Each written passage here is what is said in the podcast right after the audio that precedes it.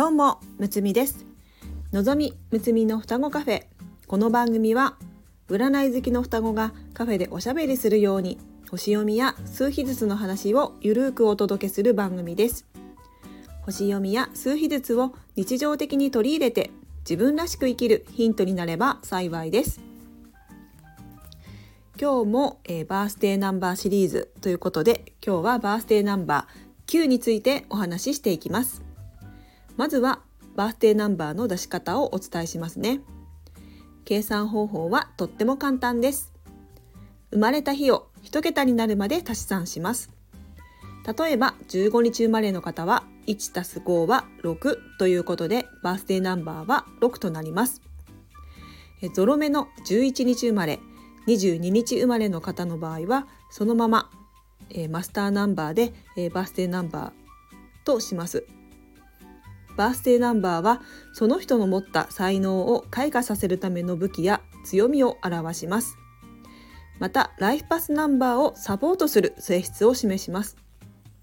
ライフパスナンバーは思考やその人の価値観を表すナンバーですが例えば思考がごちゃごちゃして悩んでしまっている時にこのバースデーナンバーを意識すると人生を歩む上で助けとなります。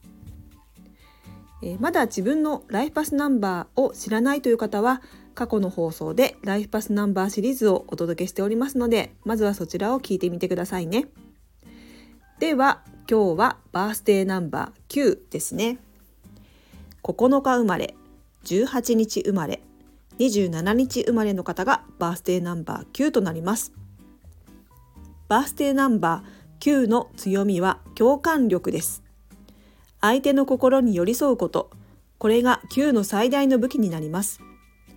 相手のことを否定しないで理解を示す。これはなかなか難しいこと。でも9はそれが強みと言えるのです。寛大な心で周囲を思いやることはこれからの時代にもっと必要となるでしょう。もともと強みとして持っていることがそのまま人の役に立つのですその他バースデーナンバー9の人が、えー、もし悩んでしまった時は、えー、こんなことを意識してみてくださいね。自分を理解しようとしない。軸を持たない。自分勝手にしてみる。理解の視野を広げる。無条件に観察する。人の心を癒す。自分を判断しない。柔軟になる多彩さを発揮するこんな9のエネルギーを意識してみてくださいねでは今日はこの辺でこの番組ではレターを募集しております数秘術と星読みの観点から一言アドバイスさせていただきます。